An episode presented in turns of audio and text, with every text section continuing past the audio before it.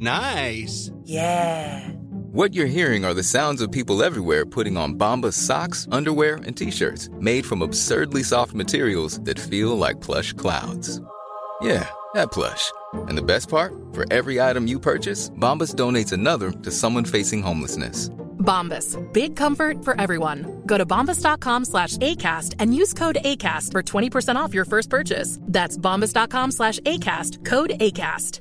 Everyone knows therapy is great for solving problems, but getting therapy has its own problems too, like finding the right therapist, fitting into their schedule, and of course, the cost.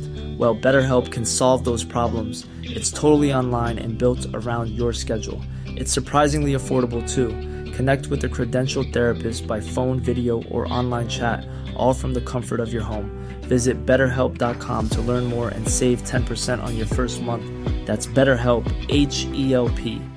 Hey, it's Paige DeSorbo from Giggly Squad. High quality fashion without the price tag? Say hello to Quince.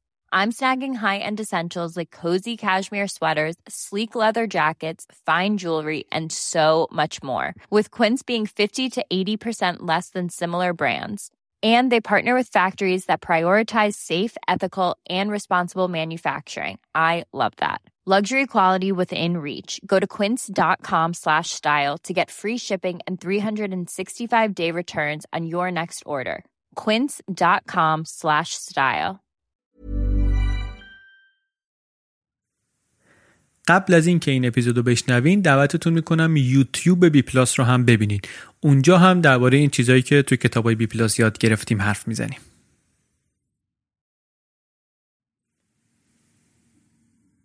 آماری که نگاه کنیم همه ما احتمالا در زندگی یک جوری یک جایی با سرطان مواجه میشیم. این کتاب به همون دید میده درباره سرطان و نشونمون میده که به عنوان تمدن بشری با همه سختی ها و تلخی هایی که همراه سرطان هست عموما چه مسیر شگفتانگیزی رو تا اینجا آمدیم.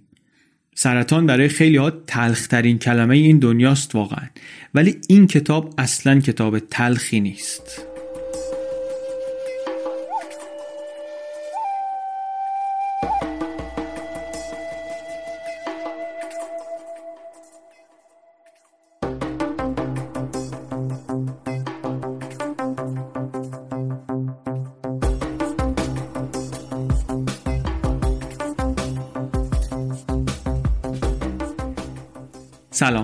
این اپیزود 27 م پادکست بی پلاسه و در مهر 98 منتشر میشه. بی پلاس پادکستیه که در هر اپیزودش من علی بندری یک کتاب غیر داستانی رو به صورت خلاصه برای شما تعریف می‌کنم.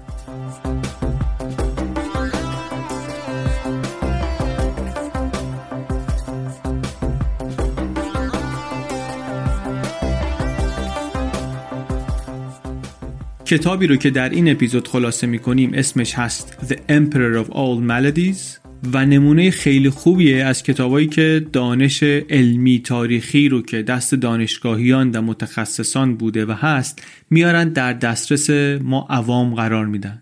نویسندش آقای سیدارتا مخرجی خودش پزشک محقق سرطان دانشگاهی هم آکسفورد بوده هم هاروارد بوده هم استنفورد بوده پی اچ دی گرفته الان هم عنوان شغلیش هست Assistant Professor of Medicine در Columbia University مقاله و یادداشت و گزارش زیاد منتشر کرده در نشریات مختلف کتابهای موفقی هم داشته. این ولی اون کتابیه که معروفش کرد و به خاطرش پولیتسر هم گرفت. از چند تا کانال مختلف ما به این کتاب رسیدیم. وقتی داشتیم برای فصل دوم کتاب انتخاب می‌کردیم هم پیشنهاد شد هم من این طرف دربارهش خوندم. بعدم که کتاب خوندم و خیلی خوشم آمد و عباس هم خوند و خیلی لذت برد و دیگه رسیدیم به اینکه به این شکل تعریفش کنیم خلاصش رو برای شما. bpluspodcast.com رو ببینید. صفحه پشتیبانی. اونجا اگه دوست داشته باشید با 3000 تومن یا یک دلار برای هر اپیزود می‌تونید پشتیبان پادکست بی پلاس بشید. سایت صفحه از کجا بخریم هم داره. کتابایی که فارسیشون هست در بازار ایران موجوده. اینها رو از کتاب فروشی که اونجا معرفی می‌کنیم همکارمون هستن می‌تونید همشون رو بخرین. صفحه از کجا بشنویم هم داره سایت. هر اپلیکیشن پادکستی که استفاده می‌کنید لینک پادکست بی پلاس در اون اپلیکیشن رو می‌تونید در صفحه از کجا بشنویم در bpluspodcast.com ببینید. بریم بشنویم اپیزود 27 رو. درباره تاریخ و زندگی نامه سرطان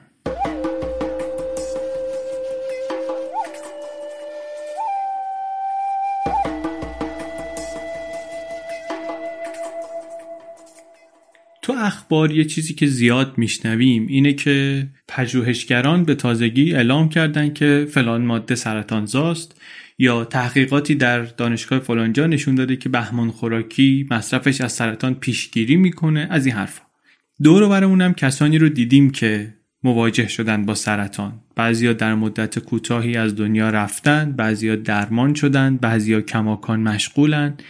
نکته ای که مشترکه در همه اینها اینه که وقتی خورده فکر می‌کنیم می‌بینیم انگار درست نمی‌دونیم که سرطان اصلا چیه.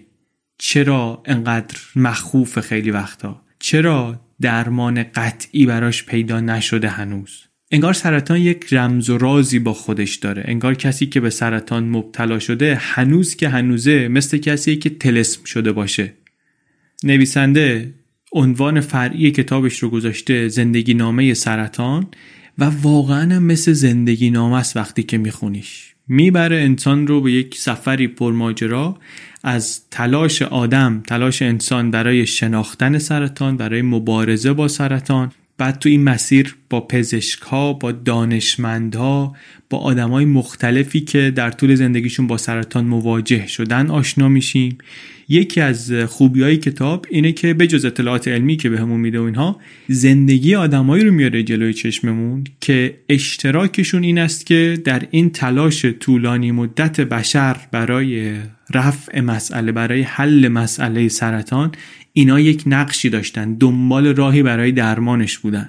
چند تا جریان و روند تاریخی موازی با هم رو شرح میده. در یک بازه زمانی نزدیک به 100 سال کمی بیشتر نشون میده که چطور چه آدمایی هر کدوم یه گوشه هر کدوم به طریقی هر کدوم به بهانه ای دنبال درک و دنبال درمان سرطان بودن.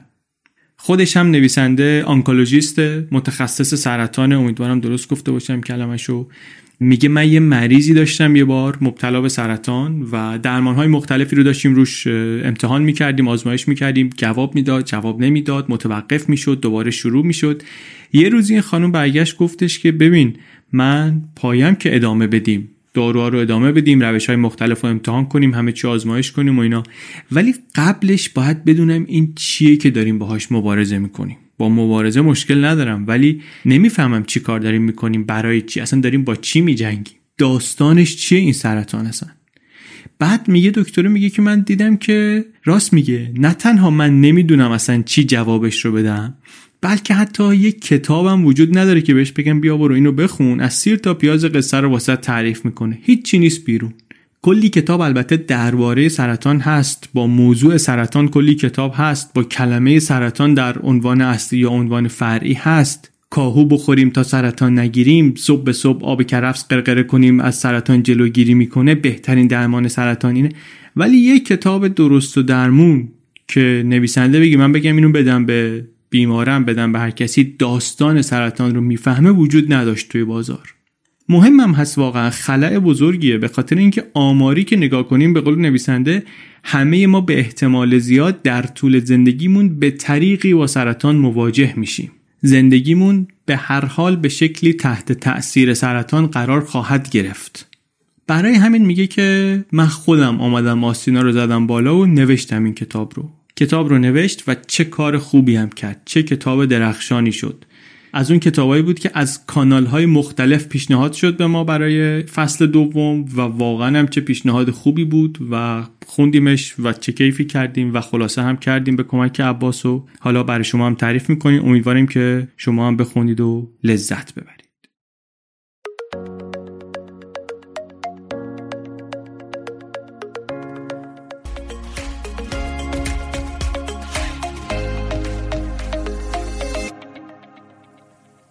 سرطان رو خیلی وقتا ما فکر می‌کنیم یک بیماری جدیده یه چیزیه که در دوره مدرن به وجود آمده. ولی اصلا اینطور نیست. قدیمی ترین توصیف و نوشته ای که درباره سرطان وجود داره برمیگرده به دوران مصر باستان.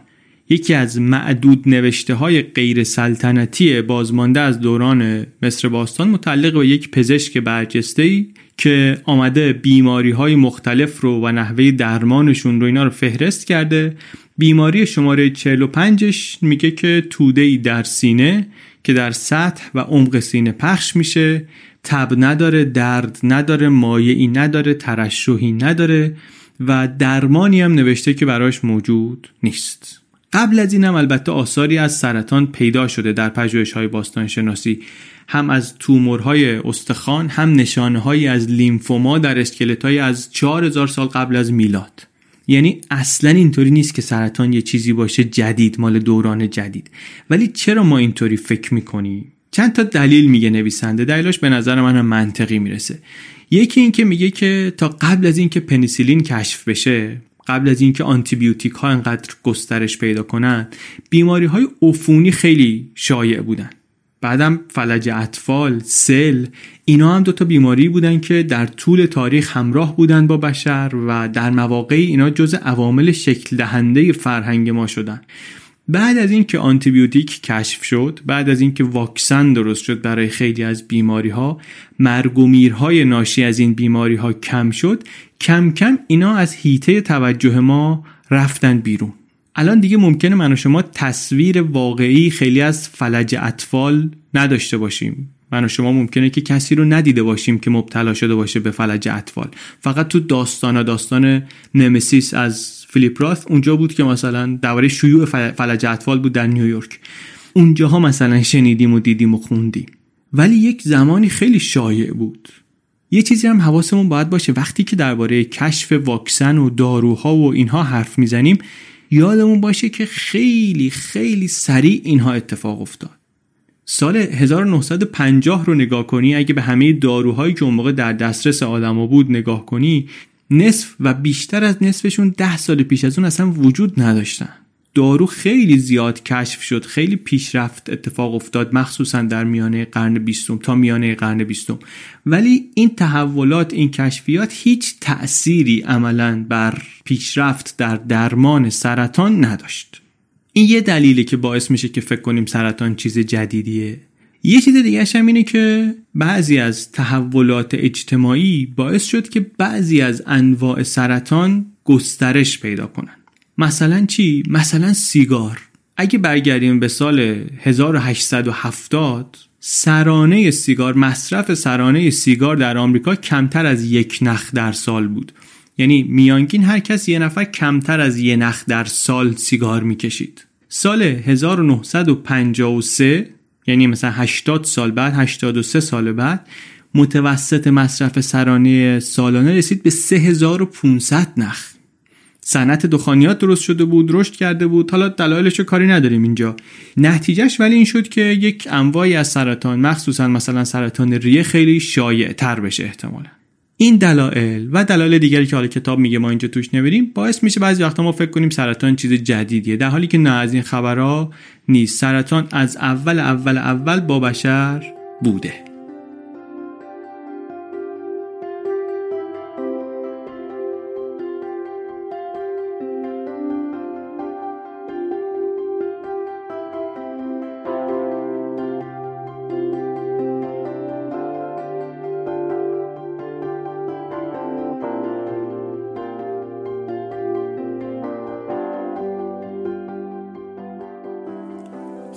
گفتیم که سرطان برخلاف اون چیزی که بعضی وقتا فکر می‌کنیم بیماری تازه این نیست مربوط به عصر مدرن نیست از مصر باستان بوده. طبیعتا تلاش برای درمانش هم خیلی سابقه داره. تا قرون وسطا فکر می‌کردن که ریشه سرطان از سوداست. تا وقتی که این درک امروزی از بدن و آناتومی و ژنتیک اینا وجود نداشت می‌گفتن آره این از سوداست. بعدش هم می‌رفتن می‌گفتن ببینیم که این منبعش کجاست. از ریشه بریم بزنیمش. رفتن تلاش هم کردند و طبیعتا به جایی نرسیدن. از جمله به این خاطر که نمی‌تونستن درست بیهوش کنن مریض رو دیگه. نه بهداشت نه ضد عفونی اینا هیچ کدوم درست حسابی نبود. تا نیمه قرن 19 و از اینطوری بود که با تریاک و الکل و اینا بیهوش می‌کردن. نه دقیق بود اون بیهوشی نه به اندازه کافی طولانی بود. بعدش هم به خاطر عفونت هایی که احتمال داشت به وجود بیاد یا به وجود می آمد خیلی وقتا عملم که می‌کردن بعدش مریض می‌رفت. یعنی به خاطر عفونت های ناشی از خود عمل می‌رفت. بعد یه سری درمان های شدید و وحشتناکی داشتن برای سرطانی مدتی. گفتیم از ریشه بزنن منظورشون بود که از ریشه در بیارن دیگه. سعی می‌کردن کتاب میگه سرطان سینه رو مثلا با آتیش با اسید با این چیزا درست در بیارن درمان کنن. حتی باز ممکن بود در این شرایط هم دیر شده باشه سرطان رفته باشه به جاهای دیگه گسترش پیدا کرده باشه. کاری به این جزئیات نداریم. با این روش های اولیه آمدن جلو آمدن جلو تا اواخر قرن 19 هم. اواسط دهه 1880 یک جراحی به نام ویلیام ستوارت هالستد در دانشگاه جانز هاپکینز ایشون آمد و بعد از اینکه کلی آموزش دید و ایده های مختلف را از افراد مختلف در اروپا و این طرف و اون طرف گرفت و کلی جراحی های متفاوت روی سرطان سینه کرد به یک نتیجه ای رسید. چیزی که پیدا کرده بود این بود که ما بعد از اینکه جراحی می‌کنیم بعد از اینکه قده سرطانی رو برمیداریم از همون مرزی که تومور رو برداشتیم دوباره قده جدید رشد می‌کنه. نتیجه گیریش این بود که وقتی می‌خوایم تومور رو برداریم باید از خود تومور بریم فراتر از بافت اطراف هم چیزایی رو جدا کنیم که مطمئن بشیم دیگه سرطان رو از ریشه جدا کردیم جاکن کردیم بردیم. این روش جراحی رو بهش گفتن جراحی رادیکال. منتها سوال این بود که خب حالا تا کجا بریم جلو؟ حالا از تومور بریم جلوتر ولی تا کجا؟ شروع کردین آقای هالستد گسترش دادن حدود جراحیش مدام بخش های بیشتر و بیشتری از بدن بیمار رو حذف کردن. بعد دیگه یه جوری با جاش در می آورد هم ایشون هم همکاراش که دیگه مثلا دست و شونه و اینا رو مریض نمی‌تونست تکون بده. انقدر از بافت و خارج کرده بود. از یه طرفم یک چنین جراحی هایی از نظر فنی کار بسیار پیشروانه و پیچیده بود. اصلا نفس این جراحی رو انجام دادن فارغ از اینکه نتیجهش چی باشه واسه جراح اعتبار می آورد کار به جایی رسید که جراحی رادیکال شد یک قول بیشا خودمی معلوم نبود واقعا آخرش چقدر از بدن بیمار قراره که در جراحی از دست بره ولی خب تنها کاری بود که می‌شد کرد یا حداقل به نظر می‌رسه که می‌شد کرد. یه مسئله دیگه هم ولی اینجا بود. اونم این که آقای هالستد می‌دونست که سرطان سینه بعد از یک مدتی می‌زنه به قدرت لنفاوی و ریه و جاهای دیگه. منتها نمی‌دونست چجوری مکانیزم این رشد مکانیزم این گسترش مشخص نبود. اینم یکی از اون مسائلی بود که باهاش همش کشتی می‌گرفت. ما امروز می‌دونیم می‌دونیم که این جراحی های رادیکال برای قده هایی که کوچیکن در مراحل اولیه هستن اصلا نالازمه. برای قده هایی هم که به جاهای دیگه سرایت کردن دیگه بیفایده است. یعنی برای قده کوچیکا زیادیه برای قده هایی که گسترش پیدا کردن کمه. منتها اون موقع این چیزا رو نمی‌دونستن. سالهای طولانی این کاری بود که بر تعداد بسیار زیادی از بیمارا انجام می‌دادن. بیمارا هم خودشون ترس داشتن از گسترش سرطان. خیلی وقتا مشتاق بودن که جراح هرچه بیشتر از بدنشون جدا کنه تیکه های بیشتری از بدن رو جدا کنه بخش های بیشتری از بدن رو جدا کنه و خب روش کارآمدی هم نبود. روش کارآمدی نبود ولی تا مدت ها تنها روش بود. حداقل برای یک سری از سرطان ها تنها روش بود. برای یه سری دیگه مثل سرطان خون اینو با جراحی هم نمی‌شد کاریش کرد به خاطر اینکه چیزی نبود که بخوای در بیاری با جراحی. این شد که هم این هم ناکارآمدی روش جراحی کم کم منجر شد به توسعه روش دیگری برای مبارزه با سرطان که امروز به اسم شیمی درمانی میشناسیمش.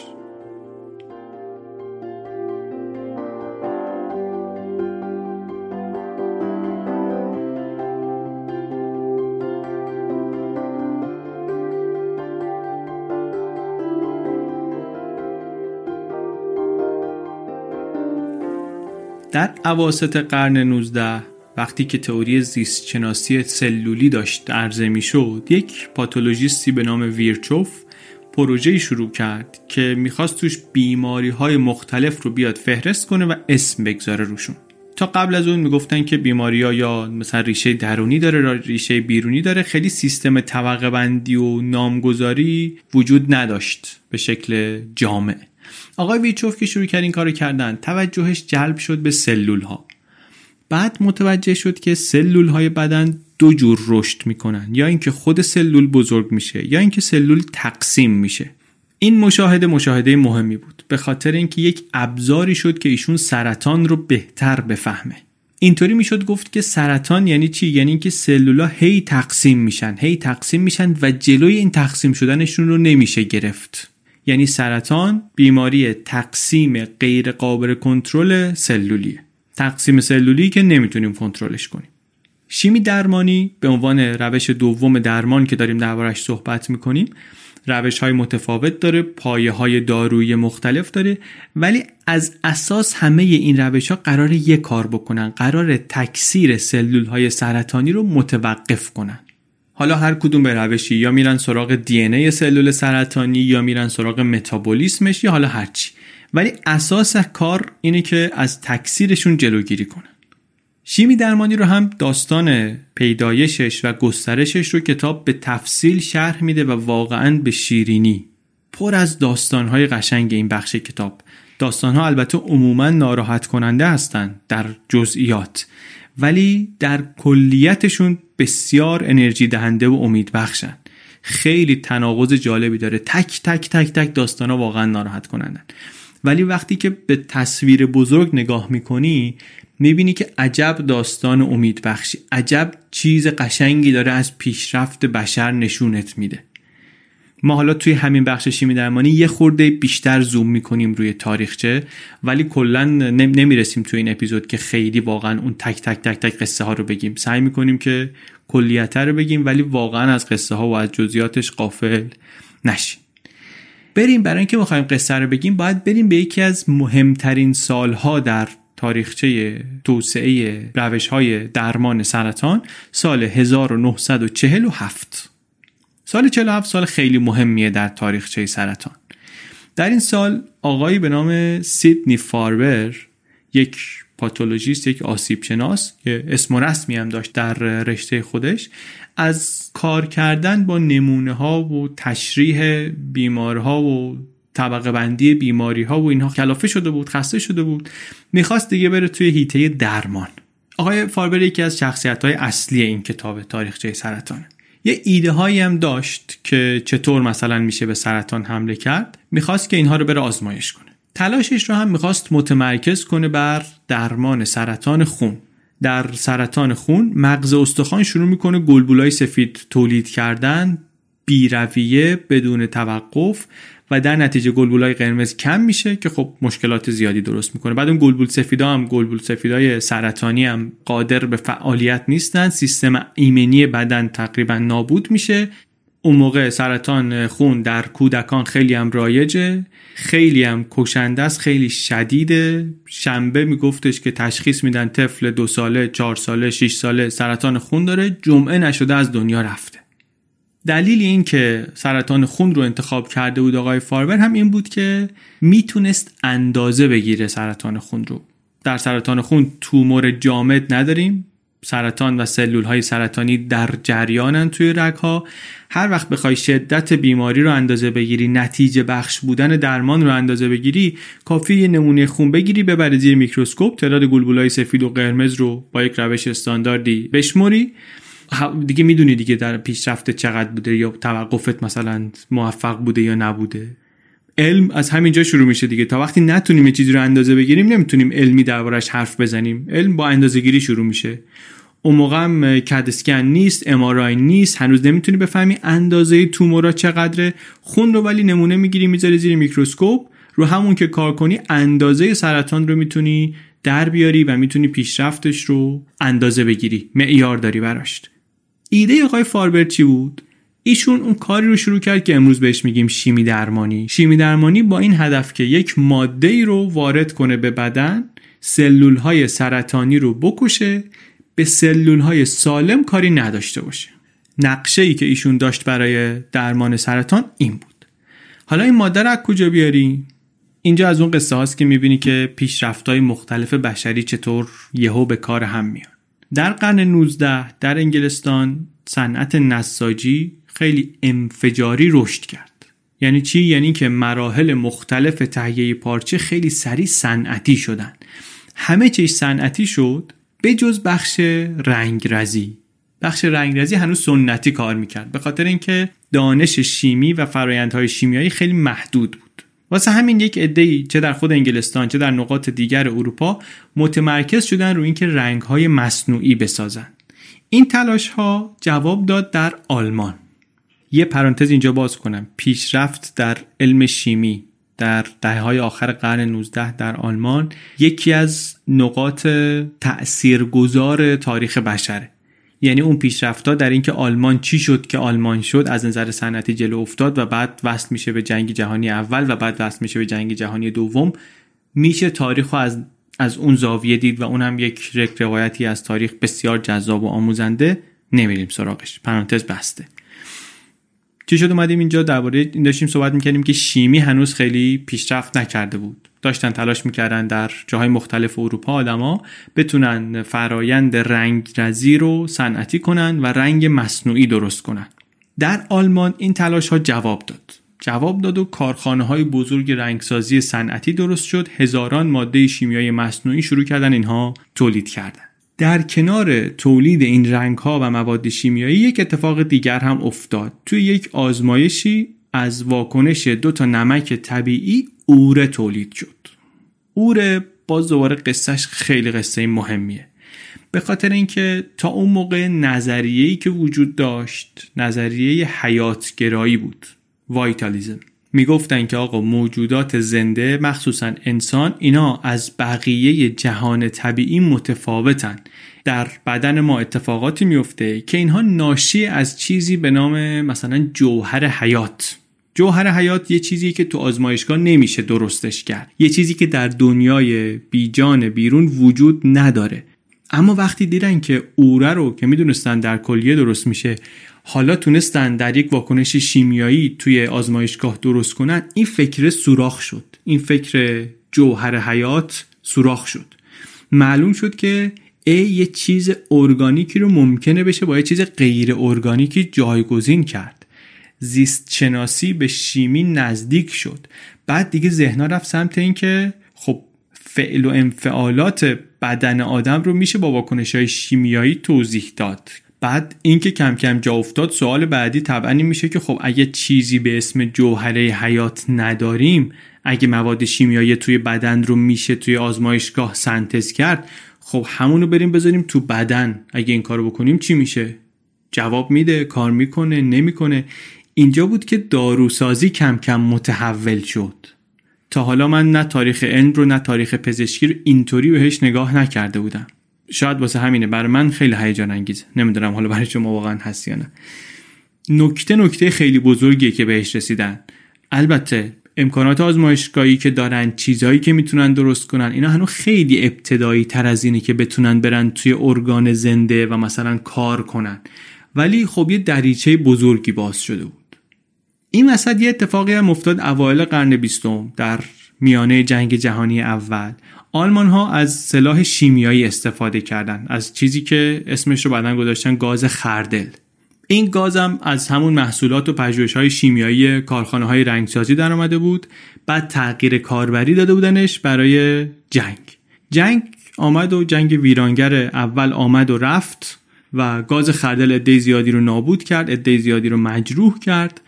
بعد از یک مدتی پزشکان پزشکان نظامی متوجه شدن که مجروحهای گاز خردل بعد از اینکه جراحاتشون خوب شد بعد از اینکه رفت شد کمخونی حاد می‌گیرن. آمدن بررسی کردن دیدن بله در بدن آدمایی که در معرض این گاز قرار گرفتن علاوه بر سوختگی پوست و چشم و ریه و اینا در بلند مدت مغز استخوان دیگه از کار میفته و خونسازی نمی‌کنه. یعنی چی؟ این اولین نشانه هاست که نشون میده که یه ماده هست که به صورت انتخابی میره فقط با یه بخشی از بدن درگیر میشه. حالا سوال این بود که می‌تونیم با کنترل مقدار مصرف این ماده بکنیمش دارو؟ گاز خردل خیلی نقش مهمی داره توی این قصه. توی جنگ جهانی دومم همین گاز خردل اومد داستان ساز شد. یک سری کشتی آمریکایی بودن در بندر باری در ایتالیا با بار گاز خردل.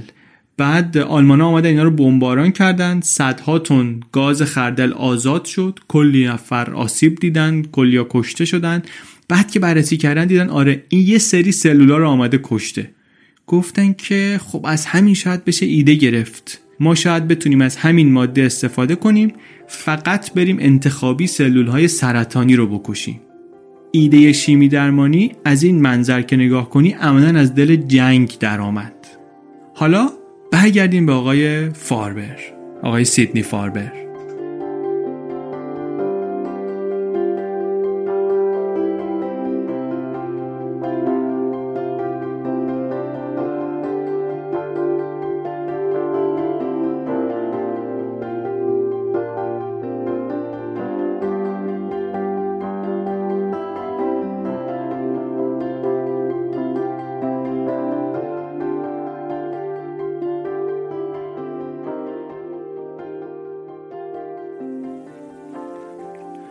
آقای فاربر شروع کرد آزمایش کردن رو انواعی از سرطان خون.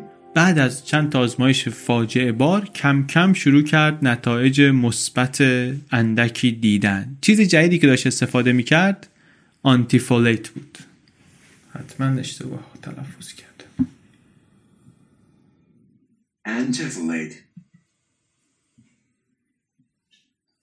ببخشه دیگه نمی‌دونم تلفظ باید یک توی توضیحات این اپیزود توی اینتروش باید از همه پزشکان و پیرا پزشکان و اینا چیز کنم.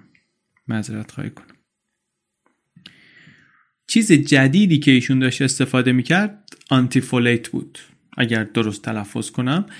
داستان تولید شدن این آنتیفولیت هم خودش ماجرای حیرت انگیزیه واقعا. از زنجیره اتفاقات عجیب. یک پزشک هندی میره آمریکا بعد اونجا نمی‌تونه کار پزشکی کنه. میره از دربونی بیمارستان شروع می‌کنه بعد ملافه عوض می‌کنه بعد چطور میشه چطور میشه چطور میشه ایشون میره محقق میشه بعد کم کم میره تو آزمایشگاه بعد اونجا میره یه آزمایشگاه دیگه. نهایتا از تحقیقات و آزمایش های این آقا یه آنتی ویتامینایی در میاد که یه گوشه دیگه آمریکا به دست محقق دیگری می‌رسه و به کارش میاد. اینم یه الگوی تکرار شونده است توی کتاب که یه کسی داره یه گوشه ای یه کاری می‌کنه که فکر می‌کنی بی ربطه به همه چی در همه جای دنیا ولی بعد نتیجهش رو یه گوشه دیگه دنیا یه گوشه دیگه آمریکا یکی دیگه می‌گیره می‌بره مثلا دو قدم می‌بره کارو جلوتر. بگذریم این آنتی ویتامینا رو می‌گرفت آقای فاربر تزریق می‌کرد به بچه های مبتلا به لوکیمیا. و آزمایش های مختلف روش های متفاوت کم کم شروع کرد به جواب گرفتن. بعضی وقتا هم جواب های حیرت انگیز گرفتن. می‌دید که بعضی وقتا رشد خیلی سریع سلول های سفید رو می‌تونه متوقف کنه. خیلی هم با مشقت آزمایش ها رو انجام می‌داد. دکترها پرستارا باهاش همکاری نمی‌کردن. خیلی وقتا می‌گفتن که این بچه های بیچاره رو بیش از این آزار ندین. رفتن حتی خیلی از پرستارا از اون بخش گفتن روحی که اینجا هست روح کار درمانی نیست روح کار آزمایشگاهیه. حرفشون هم وقتی که دقت کنی به اینکه چی داشتن می‌گفتن حرف غلطی نیست میشه باهاش ارتباط برقرار کرد. و در واقع این داره نشون میده که چقدر کار سختیه توسعه دادن اینجور داروها روش های جدید. ولی نتیجهش این بود که اون موقع خود این آقا و دستیاراش اینا باید همه کارهای نگهداری از بیمارها رو هم خودشون می‌کردن در کنار تحقیقها و آزمایشاشون از اون بر اسمی هم در کردن کم کم بچه های بیشتری رو می آوردن اونجا جواب هم البته می گرفتن بچه ای که ماها توی تخت بود بلند می شد یه بازی می کرد می دوید یه کم حتی برمیگشتن مدرسه مدتی. ولی همیشه این جواب گرفتنشون کوتاه مدت بود. بالاخره یه جایی می رسید که روند افزایش سلول های سفید دوباره برمیگشت و دیگه هر چقدر از اون دارو می زدن نمی‌تونستن متوقفش کنن. مواردی حتی داشتن که تا 6 ماه سرطان رو متوقف کرده بودند برای بیمار سرطان خونی که به سرعت داره نزدیک میشه به مرگ 6 ماه زمان کمی نیست. مقاله منتشر کردن از کاراشون مفصل مقاله تاریخی هم هست. واکنش های اول به مقاله پر از شک بود پر از ناباوری بود. منتها دستاورد دستاورد تاریخی بود. هرچند برای دوره کوتاه هرچند محدود ولی به هر حال تونسته بود با یک داروی شیمیایی سرطان رو کنترل کنه کاری که در طول تاریخ انجام نشده بود. در سال 48 آقای فاربر یک مؤسسه تأسیس کرد به نام صندوق پژوهش سرطان کودکان و شروع کرد پول جمع کردن. یه بارم یک بچه رو آوردن توی برنامه رادیویی یک اشارات محدودی کردن به سرطانش به حال و روزش خود بچه حرف زد. با استانداردهای اون روز راستش به نظرم خیلی هم خوب اداره کردن ماجرا رو. مسائل شخصی رو محفوظ نگه داشتن فامیلیشو نگفتن جزئیات زیاد ندادن. ولی گفتن که چنین و چنان و چیزی که لازمه اینه که ملت بیان پول بدن برای اینکه تحقیقات رو ما بتونیم پیش ببریم در این زمینیه و ملت هم آمدن و پول دادن. عجیب پول دادن. بیش از ده برابر هدفی که گذاشته بودن پول جمع شد. منتها دستاورد اصلی از عدده بزرگتر بود برای فاربر دستاورد اصلی این درس بود که کمپین مبارزه با سرطان رو باید عین کمپین سیاسی باهاش برخورد کنی. تبلیغات لازم داره قصه لازم داره شمایل لازم داره اسم لازم داره استراتژی تبلیغاتی لازم داره. اینطوریه. این یک کشفی بود که نویسنده کتاب میگه به اندازه کشف antifolate اهمیت داشت. چون داستان مبارزه با سرطان رو داستان آقای سیدنی فاربر رو اصلا عوض کرد.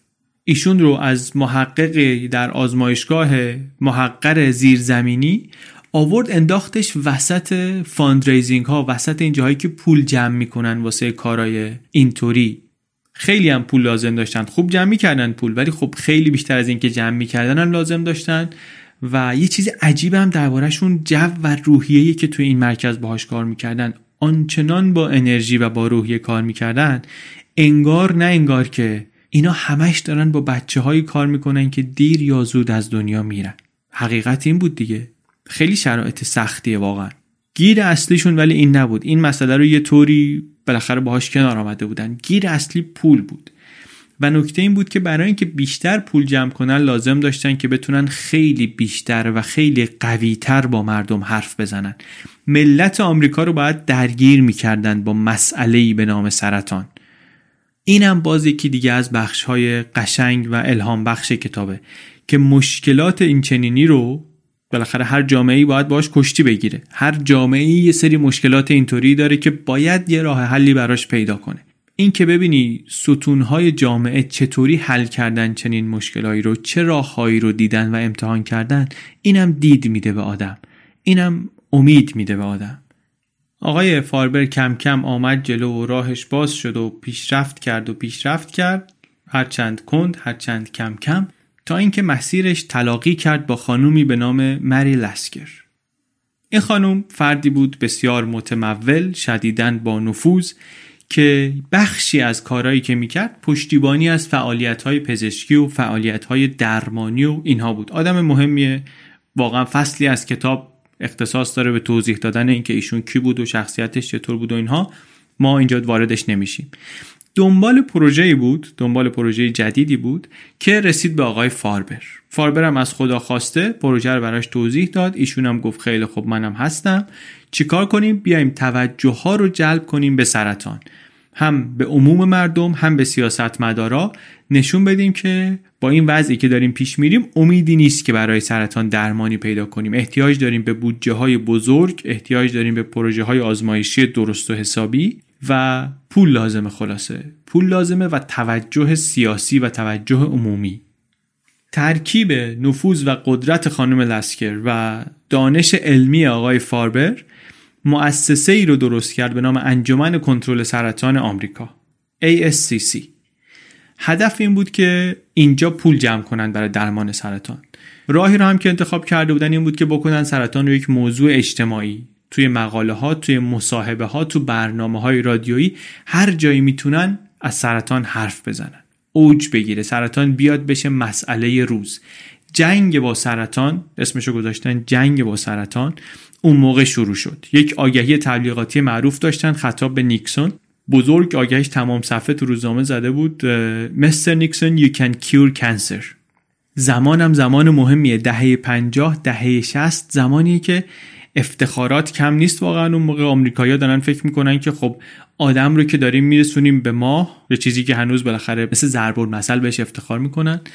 پروژه منحتن هم که به سلامتی داره به سرانجام می‌رسه. سرطان هم درمان کنیم دیگه. یک شعاری که می‌دادن این بود که تا زمان تولد 200 سالگی آمریکا بیایم درمان سرطان رو هم پیدا کنیم. این هم اضافه کنیم به آلبوم افتخاراتمون. 200 سالگی آمریکا می‌شد سال 76 1976 یه آگهی باز تو نیویورک تایمز زده بودن که Why don't we try to conquer cancer by America's 200th birthday? What a holiday that would be.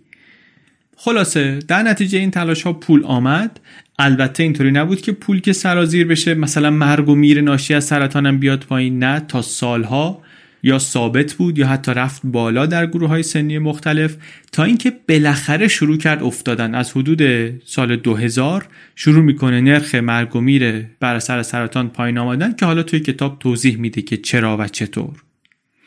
این روی کرد این همه پول جمع کردن و این همه تلاش گذاشتن پشت اون روی کرده علمی اون روش علمی. مخالفانی هم داشت. مخالفانش چی می‌گفتن؟ می‌گفتن آقا تا وقتی که ندونیم که سرطان چیه تا وقتی ندونیم چطوری به وجود میاد چطور می‌خوایم درمانش کنیم؟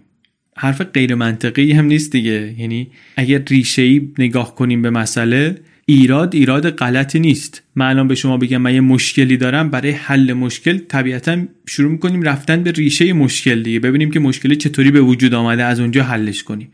منتها اینا می‌گفتن نه. خوبه که بدونیم ریشش از کجاست ولی نفهمیدیم دیگه. هرچی تلاش کردیم نفهمیدیم. حالا هم یه دیگری ادامه بدن تلاش رو سعی کنن بفهمن. پزشکی اتفاقا می‌گفتن تاریخش نشون میده که درمان ها عموما خیلی قبلتر از اینکه مکانیزم بیماری معلوم بشه کشف شدن. برای همین واسه سرطان هم نباید منتظر بشیم که دلیلش رو بتونیم بشناسیم از نظر علمی. چون اون انتظار معنیش خواهد شد که یک عده همینطوری جونشون رو از دست میدن. ما باید پول بریزیم این تو. همونطوری که پروژه منحتن که هدفش این بود که بمب اتم بسازه وقتی پول توش ریخت به نتیجه رسید اینجا ما باید پول بریزیم توش. باز مخالفین می‌گفتن که بله پروژه منحتن به نتیجه رسید به خاطر اینکه بر دانش علمی بنا شده بود که قبلتر وجود داشت. حالا اینجا باید تبدیل می‌شد به تکنولوژی. ولی شما داری پول جمع می‌کنی برای چیزی که هنوز دانش علمیش وجود نداره.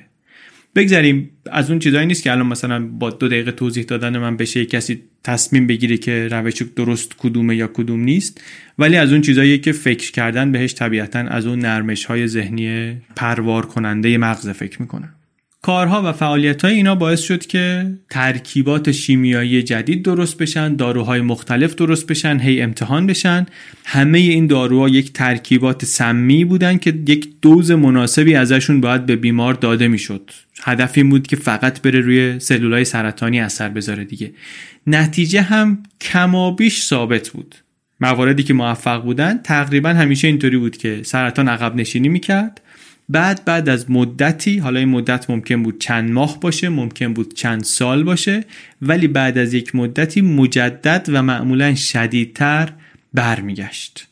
توی این مرکز اینها مدام بچه ها از دنیا می‌رفتن پیشرفت خیلی کند بود شرایط خیلی سخت بود تلخ بود ولی انبار مهمات جنگ با سرطان که قرنها خالی بود داشت کم کم پر می‌شد با این تلاشا استراتژی درمانی جدیدتری که توی این مؤسسه فاربر که حالا دیگه کلی دکتر و پژوهشگر و اینا داشتن توش کار می‌کردن روش کار می‌شد این بود که بیان داروها رو با هم ترکیب کنن. ترکیب سمهای متفاوت با مقادیر مختلف رو می اومدن آزمایش می‌کردن روی بیمارا و به دقت نتایجش رو پیگیری می‌کردن.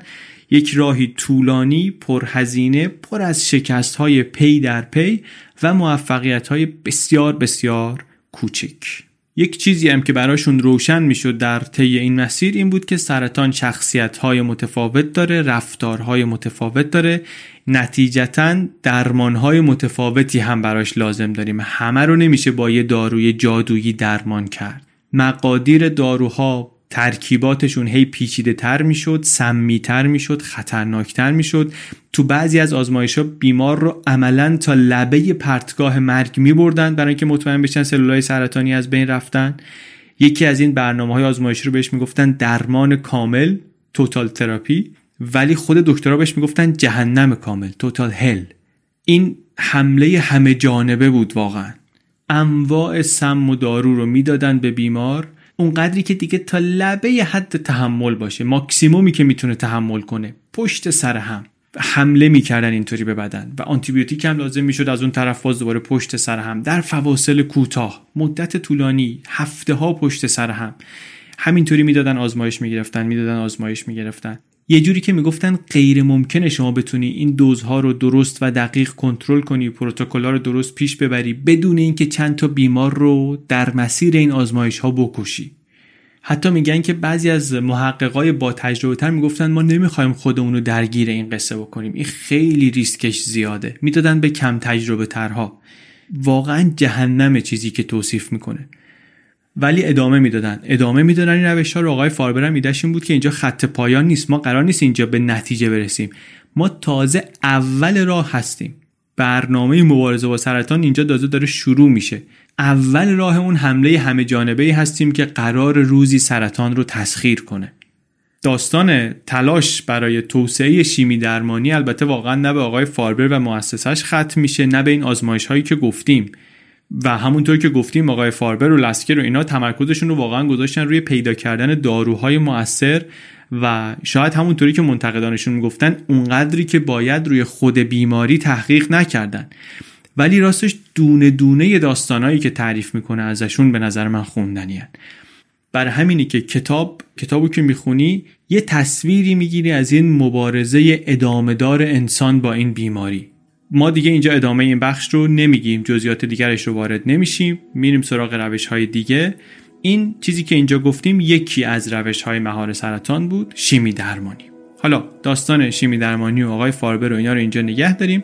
بریم سراغ روش دیگری که پیدا شد و توسعه پیدا کرد.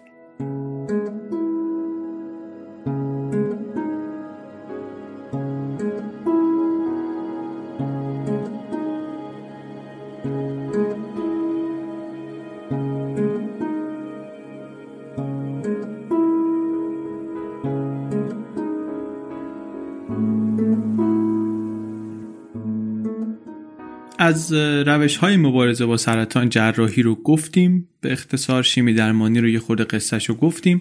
حالا بریم سراغ یک مسیر دیگر. یکی دیگه از راه های مهار سرطان. موازی با این دو جریان در دنیای علم و پزشکی اتفاق دیگری هم افتاد. اون هم این که در 1895 اشعه X کشف شد و این امکان به وجود آمد که برای اولین بار توی بدن رو بتونیم ببینیم. بعدم 1902 پیر کوری و ماری کوری تونستن یک دهم گرم از عنصر رادیوم رو خالص سازی کنن. رادیوم ماده با تشعشع بسیار پرقدرت اشعه ایکس هم می‌دونیم دیگه. وقتی که بافت بدن در برابر اشعه ایکس قرار بگیره سلولا میمیرن یا در بیشتر اوقات دست از تقسیم شدن می‌کشن دیگه. تلاش برای شناخت طبیعت این تشعشع البته تلاش بسیار تلخ و پررنجی بود. از جمله داستانهای تلخش داستان دخترای رادیومی بود. در دهه 1910 یه خورده بعد از اینکه رادیوم کشف شد هنوز عوارض تشعشعات رادیواکتیو کاملا مشخص نشده بود. یک شرکتی به نام US Radium شروع کرد محصولاتی درست کنه با استفاده از رادیوم. یه رنگهایی واسه نقاشی دیوار خونه یه رنگهایی که در تاریکی مثلا میدرخشیدن. یه ساعت مچیایی که عقربه هاشون رادیوم داشت که میدرخشید در تاریکی. بعد دخترای جوون رو هم می آورد که رنگامیزی کنن این عقربه ها رو مدام اینا فرچه رو با نوک زبونشون خیس می‌کردن و می‌زدن در کار این کار رو می‌کردن و استفاده می‌کردن از این رطوبت. بعد اواخر دهه 20 معلوم شد که کلی بیماری فک و زبان و لسه و دندان و اینها در این زنها شایع شد که ناشی بود از اون رادیوم. خیلی هاشون دچار کمخونی شدید شدن در دهه های بعد گروه زیادیشون دچار تومورهای مختلف شدن. در 1927 5 تا از اینا به شدت بیمار بودن رفتن شکایت کردن از شرکت یو اس رادیوم و معروف شدن کم کم به دختران رادیومی. خیلی کش و قوس داشت پرونده آخرش هم خارج از دادگاه توافق کردن. ده دلار هر کدوم گرفتن سالیانه هم 600 دلار هزینه های پزشکی گرفتن. پرونده مختومه شد. مسیر مسیر کشف و کاربردی شدن radium ولی خیلی خیلی مسیر تلخیه. چرا درباره اشعه ایکس حرف می‌زنیم؟ به خاطر اینکه اشعه ایکس یه ویژگی داشت که توجه دکترا رو جلب کرد به خودش. اونم این که می‌تونست انتخابی اون سلول هایی رو که بیشتر تقسیم میشن بیاد بکشه. سلول های پوست، ناخون، لثه، خون. این چیزی بود که حواس پزشکا رو جمع کرد. تقریبا یه سال بعد از اینکه اشعه ایکس کشف شد یکی به فکرش رسید که بیاد استفاده کنه از این برای درمان سرطان. خیلی هم زود فهمیدن که فقط برای درمان سرطانهای محلی و یه سری تومورای مشخص میشه استفاده کرد ازش. کل بدن رو نمیشه در معرض تابش قرار داد. بعد از اینجا به بعد دیگه داستان مبارزه با سرطان مهار سرطان شد ترکیب این روش ها ترکیب جراحی و شیمی درمانی جراحی و پرتو درمانی شیمی درمانی و پرتو درمانی یعنی همه راه های شناخته شده هم به صورت جداگانه هم به صورت ترکیبی مدام آزمایش می شدن. مثلا یه نوع سرطان خون هست در بچه ها که به شیمی درمانی عموما خوب جواب میده ولی بعضی از سر... سلولای سرطانی میرن تو مغز قایم میشن بعد اونجا پخش میشن همه جای مغز. دیگه نبا شیمی درمانی میشه ترتیبشون رو داد نمیشه خب مغز رو در آورد. چیکار می‌کنن؟ میان بعد از شیمی درمانی پرتو درمانی می‌کنن. کلا خیلی وقتا الان روش هایی که استفاده میشه برای درمان سرطان ترکیبیه. می‌بینیم در طول کتاب این رو زیاد می‌بینیم که ایده ها چطور به تدریج شکل می‌گیرن. یه کسی تا یه جایی پیش می‌بره بعد تحویل دیگری میده. دیگری این ایده رو می‌گیره می‌بره یک جای دیگه کلا. که مثلا اولی حواسش بهش نبوده اونجا توسعه میده.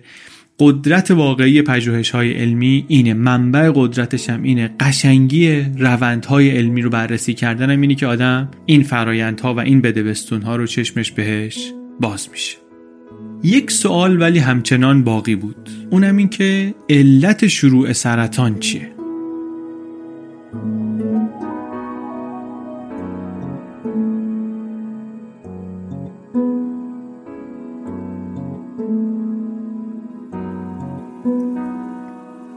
اواخر قرن 18 میلادی یک پزشک انگلیسی دید که سرطان بیزه بین کارگرای دودکش پاکن خیلی رایجه.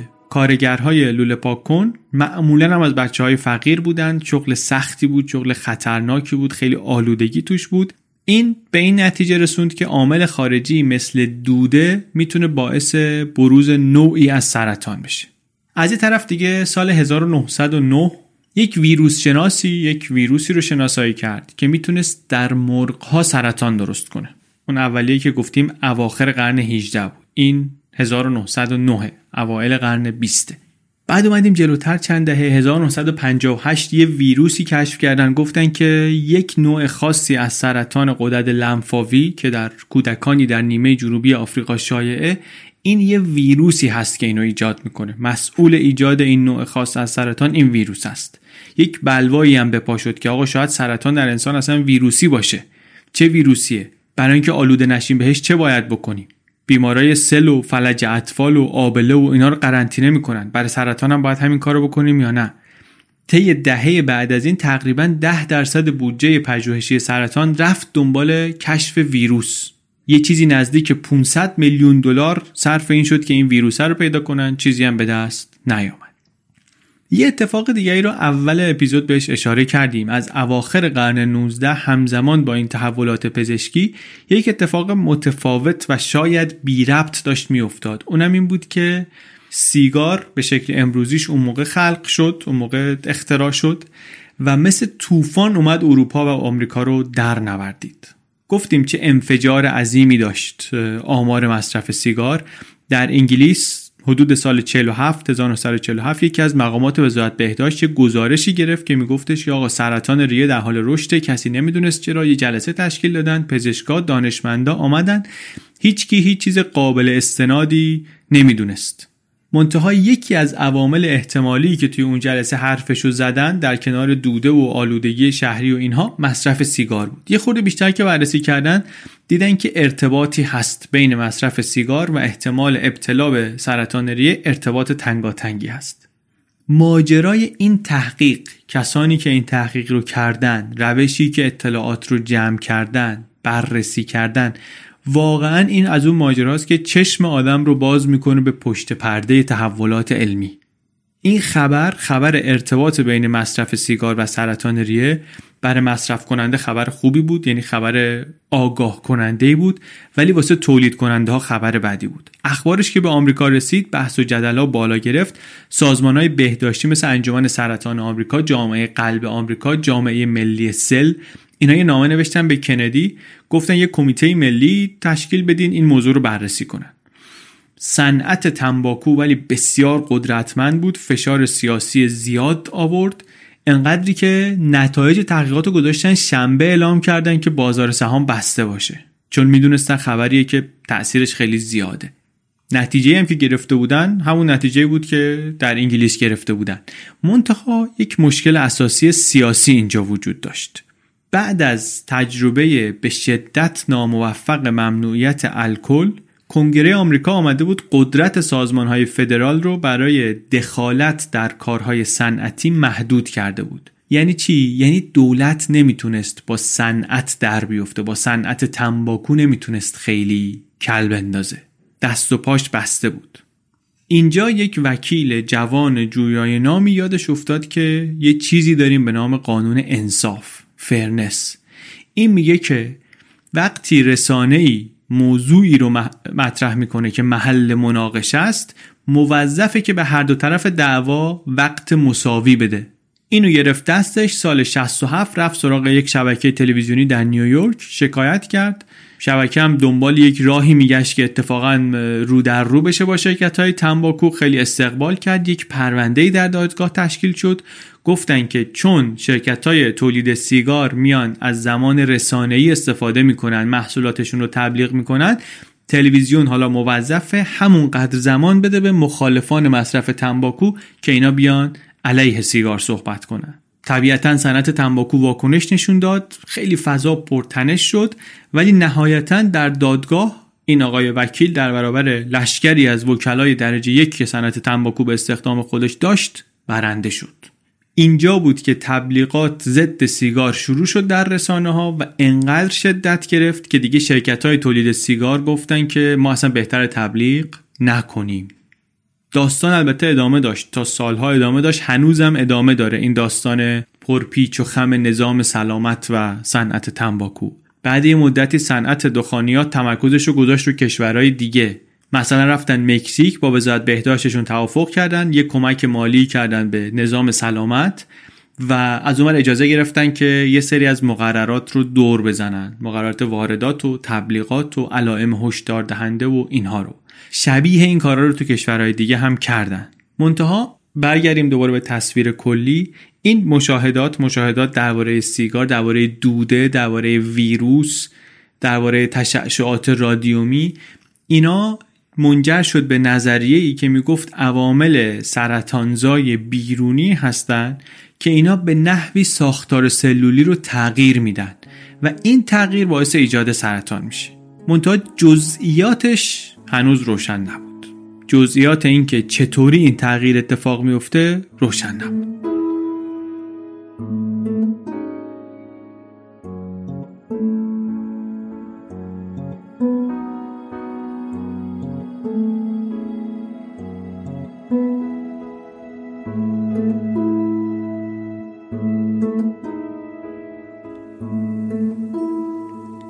برگردیم حالا دوباره به درمان سرطان. گفتیم که یک عده‌ای می‌گفتن که این رویکرد مقابله با سرطان درست نیست. دو تا نقد عمده وجود داشت. یکی این که آقا ما بیایم بشکه بشکه مواد سمی وارد بدن بیمار بکنیم اسمش درمان نیست. دو هم این که ما وقتی می‌تونیم پیدا کنیم چه ماده جواب خواهد داد اینجا که زیست شناسی سرطان رو شناخته باشیم درک عمیقی داشته باشیم از خود سرطان.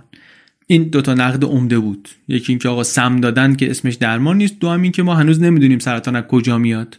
پس نمی‌تونیم باهاش مبارزه کنیم. نمی‌تونیم مهارش کنیم. اینجا برای اینکه بقیه قصه رو بگیم؟ باید یه خط موازی دیگر رو هم پی بگیریم. اواخر قرن 19 هم والتر فلمینگ در ورشو کشف کرد که در سلول چیزهایی هست که وقتی که تقسیم سلولی اتفاق میفته اونها هم تقسیم میشن. همون کروموزوم ها البته کارکردشون رو نتونست پیدا کنه آقای فلمینگ. سال 1910 یکی از دستیارای سابق ویرچوف ویرچوف اون کسی که گفتیم تلاش کرد بر اساس نظام سلولی طبقه بندی کنه بیمارا رو یکی از دستیاراش متوجه شد که در سلول های سرطانی کروموزوم های غیر عادی هست.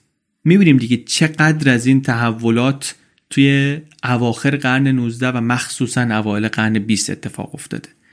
بعد قرن 20 قرنی بود که دانش ژنتیک گام به گام رشد کرد تا دهه 70 و دهه 80 و این مفهوم ژن به عنوان واحد وراست دیگه جا افتاد. البته ژن رو خود ژن رو کسی نمی‌تونست ببینه ولی مفهومش دیگه جا افتاد. بحث درباره اینکه سرطان از کجا میادم همچنان داغه. سه تا نظریه کلی وجود داره. یه سری ویروس شناسا میگن که سرطان کار ویروسه. یک سری اپیدمولوژیست ها همه گیر ها اینا میگن که مواد سرطانزایی مثل تنباکوه که سرطان ایجاد می‌کنه. البته هیچ کدومشون توضیحی برای اینکه چطور این اتفاق میفته برای مکانیزمش توضیحی ندارن. و گروه سومی هم بودن که متخصصان ژنتیک بودن. اینها ظرف یک قرنی که از 1860 شروع شده بود تا 1950 سازوکار درونی سلول رو فهمیده بودن و کم کم به این رسیده بودن که سرطان بیماری جهش های ژنتیکیه. این علتی بود که در تمام قرون گذشته کسی ازش خبر نداشت به خاطر اینکه کسی درکی از ژن نداشت. اگر این رو بپذیریم که سرطان بیماری جهش های ژنتیکیه. باید ببینیم که کدوم جهش ها هستند که بیماریزا هستند و چطوری می‌تونیم یک راهی یک دارویی پیدا کنیم که جلوی این جهش ها رو بگیریم. هرچی بیشتر پیش میریم ابعاد جدیدی از پیچیدگی هاش برامون داره روشن میشه. تعداد جهش های ژنتیکی خیلی زیاده راه های مقابله با سلول هایی که جهش پیدا کردن خیلی متنوعه الان داروهای جدیدی هستن که نشون میدن انگار که این دفعه راه درست پیدا شده ولی هنوز خیلی راه هست که همه انواع سرطان رو بشناسیم و برای همشون بتونیم داروی مناسب رو پیدا کنیم. کتاب از چند نظر کتاب جذابی بود برای ما. حالا خود داستان سرطان و زندگی نامه بیماری سرطان و اینها که دونستنش جالبه اینا یه طرف. قصه این آدمایی که هر کدوم یک قدمی برداشتن در راه شناخت و مقابله با سرطان و خیلی هاشون هم گمن در تاریخ این اصلا خودش یک داستان دیگری بود. بعضی از اینا داستاناشون واقعا شگفتانگیزه. یه کسی رو کتاب ماجراشو تعریف می‌کنه به نام مین چیولی میگه که ایشون آمده بود یه دارویی رو امتحان کرده بود. دیده بود که خب این دارو رو استفاده می‌کنیم تومور از بین میره. یعنی موفق شده بود دیگه. بعد دیده بود که یه چیزی هست که مثلا سطحش در بدن نشون دهنده اینه که سرطان وجود داره. دیده بود که این خیلی خیلی آمده پایین ولی صفر نشده. یعنی از اون بر توموری دیگه نیست. ولی این شاخصه باید صفر بشه که ما ببینیم سرطان کامل رفته بیرون ولی صفر نمیشه. واسه همین دارو دادن رو قطع نمی‌کرد. هی دارو می‌داد. هی اینم صفر نمی‌شد هی دارو می‌داد صفر نمی‌شد دوزو می‌برد بالاتر می‌برد بالاتر. گیر داده بود که عدد رو صفر کنه. بعد بعضی دیگه می‌گفتن که این انگار دربند درمان نیست به خاطر اینکه خب درمان که انجام شده تومور از بین رفته. این گیر داده به صفر کردن عدد و اصلا دیگه حالش دست خودش نیست. اختلاف و انتقاد و اینها بالا گرفت. آخر سر همین اخراجش کردن. گفتن آقا شما با جون بیمارا بازی می‌کنی اینطوری این همه سم اضافه بهش میدی. فقط واسه اینکه گیر دادی که می‌خوای عدد رو صفر کنی. واسه آزمایش کردنات نه واسه درمان. واسه آزمایش داری به بیمار انقدر سم میدی. انداختنش بیرون. ماها و سالها بعد دیدن که همه مریضایی که با اون روش و با اون داروها تومورهاشون محو شده بود سرطانشون برگشت. همشون سرطانشون برگشت. الا اون مریضی که این آقا شاخصش رو صفر کرده بود. یعنی چی؟ یعنی کارش درست بوده. بی خود اخراجش کردن. سرطان تا وقتی کامل حذف نشده هنوز درمان نشده. اون مریضی که ایشون به خاطر آزمایش کردن روش اخراج شد بعدا ثبت شد که اولین انسانیه که سرطانش با شیمی درمانی مداوا شده. روشی که این آقا استفاده کرده بود و به خاطرش اخراج شد بعدا شد یکی از پروتکل های رایج در شیمی درمانی. ترکیب دارویی که استفاده کرده بود ثبت شد بعدا. یا داستان یه آدم دیگری به نام آقای گیورگ پاپانیکولاو. ایشون با مدرک پزشکی و با جیب خالی از یونان خودش رسوند آمریکا. رسید آمریکا کار پزشکی نمی‌تونست بکنه. کارهای مختلف کرد یه مدت فرش فروشی می‌کرد کارهای دیگه می‌کرد. بعد از یک مدتی شروع کرد به کار کردن در یک پروژه تحقیقاتی عجیب غریب برای بررسی دوره تخمک گذاری در خوکچه ها واقعا جزئیات داستان رو نمی‌خوام تعریف کنم. منتها ممکن آدم فکر کنه که دیگه این هیچ ربطی به هیچی نداره. منتها آزمایش پاپسمیر که الان کمک می‌کنه که سرطان رحم رو زود تشخیص بدن و جون زنهای زیادی رو نجات میده کار ایشونه. اسمش رو از ایشون گرفته. یک به نوعی در واقع نتیجه همون تحقیقاتیه که این آقا می‌کرد در زمینه خوکچه ها هیچ ربطی هم انگار به هیچی نداشت. حکایت عجیبیه واقعا از اینکه چطور یک کار تکراری ظاهرا بیمعنا و بیفایده که ایشون ده سال انجام می‌داد سرانجام چنین مفیدی پیدا کرد. یا یه مورد دیگه ماجرای آقای به اسم دنیس اسلامون اینم داستانش طولانی توی کتاب. از این مثالاست که نشون میده نیروهای اقتصادی اجتماعی چطور اثر می‌گذارن روی پیشرفت علم. داستانم این بود که یه گروههایی مستقل از هم مدت طولانی کار کردن تلاش کردن رسیدن به یه جایی که حلقه کامل درمان ژنتیکی سرطان انگار پیدا شده بود. یک ژنی شناسایی شده بود سرطان مرتبط با اون ژن شناسایی شده بود و یه آنتیبادی هم پیدا شده بود که فعالیت اون ژن رو می‌تونست متوقف کنه. وقتش بود الان که یک شرکتی بیاد سرمایه گذاری کنه و دارو تولید بشه. وقتی هم که شرایط به اینجا رسید انتظار بود که یک شرکتی با کله بیاد تو دیگه. منتها انقدر در طول این پژوهش ها ده سال تقریبا طول کشیده بود. کاری که این آقای اسلامونده همکاراش کرده بودن. بی نتیجه پیش رفته بود. شرایط شرکتشون عوض شده بود و شرکت های مشابهشون هم در زمینه داروهای ضد سرطان خیلی شکست خورده بودن. الان دیگه همه میترسیدن که وارد یک سرمایه گذاری دیگه بشن روی داروهای مبارزه با سرطان. این شد که اینا پروژه رو تقریبا یواشکی پیش بردن. یعنی چی؟ یعنی یه جوری تو شرکت می‌رفتن جلو تو این پروژه که مدیرای شرکت متوجه نشن که اینجا داره پول هزینه میشه.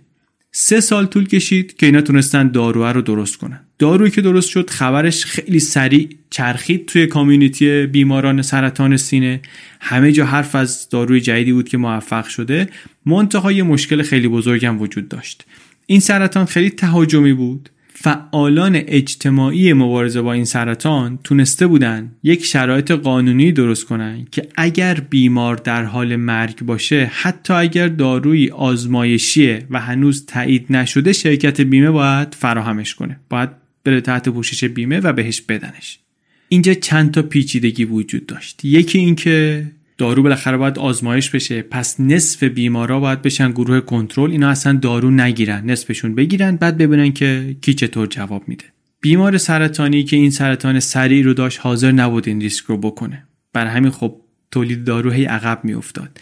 از اونور کلی تاییدیه دولتی لازمه. وقتی که می‌خوان اینو بدن وقتی دارو در این مرحله که بیمه می‌خواد تقبل کنه ببرتش تحت پوشش باید کلی تاییدیه دولتی بگیره.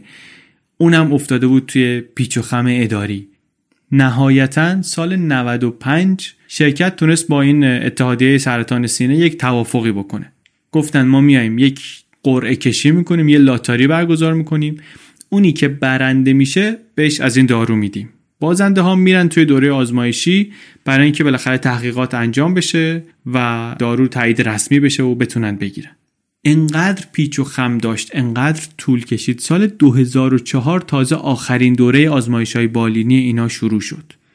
ماجرای اینا نشون میده که چقدر پیچیده است. حتی وقتی که به نظر می‌رسه که راه حل فنی بالاخره وجود داره یعنی پیدا شده کمابیش اجرا کردنش چه پیچیدگیهایی داره چقدر نیروهای اقتصادی و اجتماعی میان تأثیر می‌ذارن روی کار پیشرفت علم. چقدر محدودیت ایجاد میشه بعضی وقتا.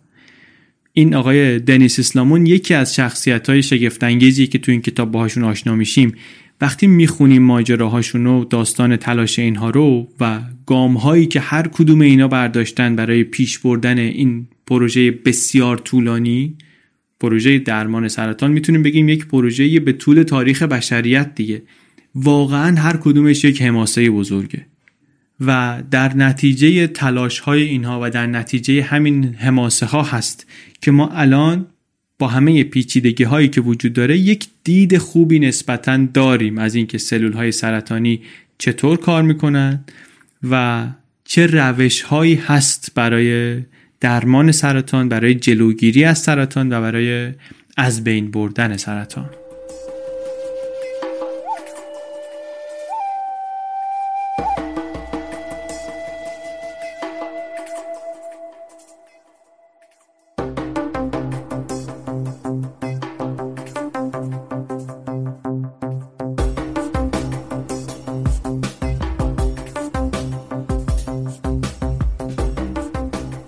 چیزی که شنیدین اپیزود 27 پادکست بی پلاس بود. این اپیزود بی پلاس رو من علی بندری به کمک عباس سیدین و امید صدیق فرد درست کردیم. این اپیزود خلاصه کتاب The Emperor of All Maladies بود. لینک خرید کتاب های بی پلاس در صفحه از کجا بخریم سایت هست. اینم یک راه کمک به بی پلاس همینطور که قبلا گفتیم. گزینه پشتیبانی مالی هم هست 54 تومن یا 18 دلار برای 18 اپیزود فصل دوم. کاملا هم اختیاریه هیچ اجبار اخلاقی شرعی عرفی قانونی نیست. پادکست کاملا مجانیه. این فقط امکانیه برای کسانی که شنیدن پادکست رو و دوست دارن که پشتیبان مالیش بشن. یک چیزی رو هم من اول پادکست گفتم اینجا هم به نظرم تکرار کنم جا داره. برای خیلی ها سرطان واقعا بدترین کلمه این دنیاست. تلخترینه. این کتاب ولی همینطوری که احتمالا متوجه شدین کتاب تلخی نیست. روایت اتفاقا روایت امیدوار کننده از اینکه چطوری از صفر رسیدیم به اینجا. و چه کارهایی داریم می‌کنیم تا اینکه یک روزی بتونیم این وخیم ترین و تهاجمی ترین و ناشناخته ترین بیماری های این چنینی رو هم درمان کنیم. یک همچین داستانی داره میگه کتاب دیگه. بر همین کتابی نیست که همینطوری ممکن اگه به کسی بگی مثلا کتاب تاریخ سرطان فکر کنید کتاب ناراحت کننده. ولی واقعا این کتاب اصلا کتاب ناراحت کننده نبود برای من. برعکس برعکس واقعا کتاب شوق برانگیزی بود. کتاب شگفت انگیزی بود از اینکه ببینی علم مثلا چطوری توسعه پیدا می‌کنه. پیشنهاد می‌کنم خوندن این کتاب رو پادکست ما و سرویس های خلاصه کتابی که هست ما ازشون استفاده می‌کنیم مثل بلینکیست و سرویس ها و پادکست های مشابه اینا هیچ کدوم جایگزین کتاب خوندن نیستن. اینا بیشتر یک دعوتی هستن که به ما نشون بدن توی کتاب چه جور چیزایی انتظارمون رو می‌کشه. و ایده هم اینه که شوق ایجاد کنن که ما بریم کتابا رو بخونیم دیگه. این توضیحات اپیزودم که میگیم بعضیا پیدا نمی‌تونن بکنن. یه چیزی به نام شونوت توی هر اپلیکیشنی که شما دارید پادکست گوش می‌دید هر اپلیکیشن پادکستی که دارید پادکست گوش می‌کنید یه جای این show note ها رو می‌تونید ببینید. Overcast مثلا اگر دارین وقتی صفحه اپیزود روی گوشیتونه اینو اگه scroll کنید به سمت راست توضیحات رو می‌بینید. هر اپی حالا Castbox یه جاست توی پادکست آیفون یه جاست توی Google Podcast یه جا Pocket Cast یه جا. ولی توی اپ پادکست اگر دارید گوش می‌کنید حتما یه خورده باش ور برید بالا پایین پیدا می‌کنید show note ا کجاست توضیحات اپیزود کجاست. لینک ها اونجاست توضیحات اضافه اگر هست اونجاست. پادکست گوش می‌دید اون show note ا هم ببینید. خیلی وقتا چیزهای خوب و مفیدی اونجا پیدا میشه. ممنون که پادکست گوش می‌کنین. مخصوصا ممنون که توی اپلیکیشن های پادکست دنبال می‌کنید پادکست رو. و خیلی مرسی که پادکست رو پیشنهاد می‌کنید. به دیگران. ما یک چهارشنبه در میون خلاصه کتاب تعریف می‌کنیم. در بی پلاس پادکستی از چنل بی پادکست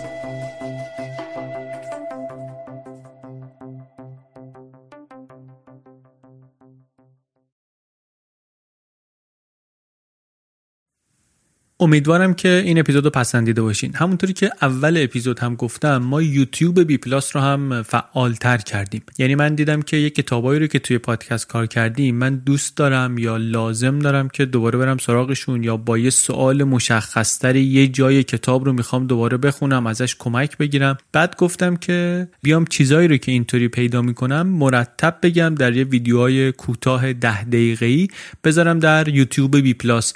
مطمئنم که به درد کسان دیگری هم خواهد خورد. اینطوری ما اونجا در یوتیوب هم می‌تونیم با هم این کنجکاوی ها رو ادامه بدیم و کنار هم یاد بگیریم. پادکست بی پلاس رو در یوتیوب search کنید و عضو کانال ما در یوتیوب هم بشید. مرسی.